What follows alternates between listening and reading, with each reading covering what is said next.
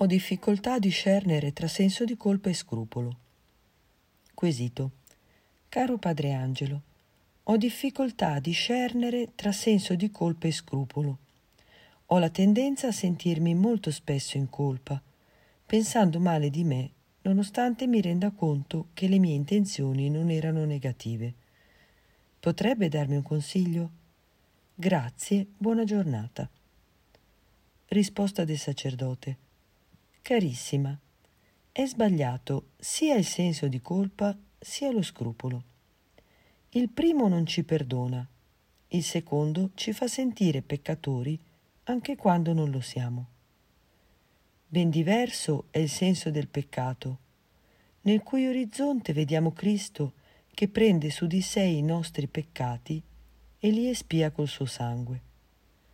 Certamente ci dispiace di offendere e di avere offeso il Signore, ma quando si ha il senso del peccato non ci si dispera, perché sappiamo che la misericordia di Dio permette i peccati solo per condannarli a servire un bene più grande, e noi dobbiamo industriarci per riuscire ad ottenere questo bene più grande.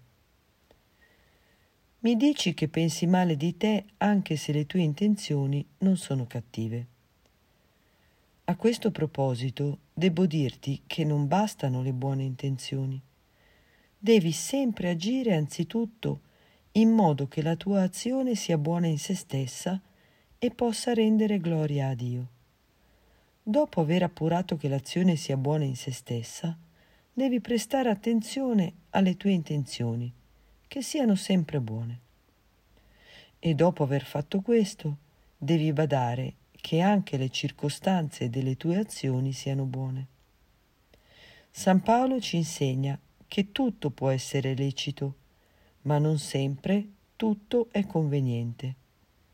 È necessario tenere presente la sensibilità altrui, le circostanze di tempo, di luogo e via dicendo. Se vuoi un'indicazione per vivere più serena, tieni sempre vicina a te la presenza di Maria. Quando Giosuè fece passare il popolo di Israele attraverso il Giordano, che in quel periodo era gonfio d'acque, per ordine di Dio fece portare l'arca dell'alleanza, prefigurazione di Maria, dai sacerdoti. Appena questi posarono la pianta dei piedi sulle acque del Giordano, queste si divisero e il popolo poté passare all'asciutto. Allora stai anche tu in continua presenza di Maria, che ti libera da ogni inutile apprensione. Affida le tue azioni e le tue parole a lei. È la causa della nostra letizia, come diciamo nelle litanie. Ti ringrazio, ti prometto una preghiera e ti benedico, Padre Angelo.